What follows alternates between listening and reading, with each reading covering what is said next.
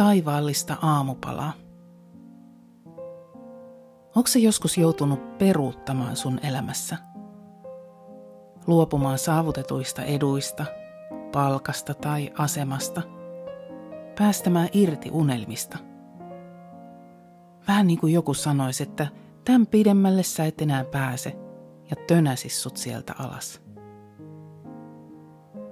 Ehkä opetuslapsista tuntui vähän samalta, kun Jeesus oli kuollut ja ne meni kalaan. Siihen niin tuttuun työhön, jonka ne osas vaikka unissaan. Työhön, joka oli ollut pikkupojasta lähtien niiden ainoa haave, siihen saakka kun Jeesus tuli kuvioihin ja muutti kaiken. Antoi niille ihan uusia näköaloja, kokemuksia, suuren tehtävän – ja sitten se kaikki vietiin pois yhdessä yössä. Sellaisissa tunnelmissa opetuslapset meni kalaan ja tuli tyhjin käsin takaisin. Ne ei saanut koko yönä sintiin sinttiä.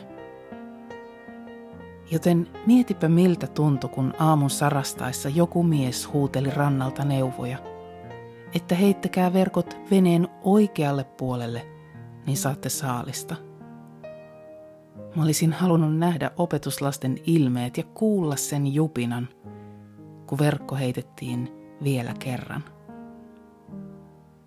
Ja yhtäkkiä niitä kaloja alkoi tulla. Niin hirveästi, että verkot repeili ja ne kiskoja, nauroja. Samalla ne tajus, kuka se mies siellä oli. Se oli Jeesus, joka kokkaili niille aamupalaa. Hiilloksella paistui leipää ja kalaa ja Jeesus kohenteli rennosti nuotiota. Tulkaa syömään, Jeesus huikkas ystävilleen. Tämä on viimeinen tyhjän päälle jakso.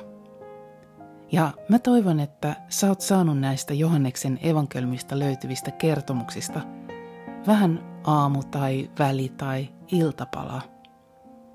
Jotain sellaista ruokaa, joka on ehkä täyttynyt sun sydäntä ja antanut sulle uutta ajateltavaa ja kenties tälle vuodelle jonkun teeman tai sanan. Jos raamatun kertomukset kiinnostaa sua jatkossakin, niin heti huomenna tällä samalla kanavalla ilmestyy tämän vuoden ensimmäinen kesken podcast. Ota siis tämä tili seurantaan. Mut vielä lopuksi. Jos me kysyttäis, mitä Jeesus haluaisi sanoa sulle ja mulle vuonna 2024, niin ehkä ne olisi ne samat sanat, jotka Jeesus sanoi Pietarille ton aamupalan jälkeen. Seuraa sinä minua.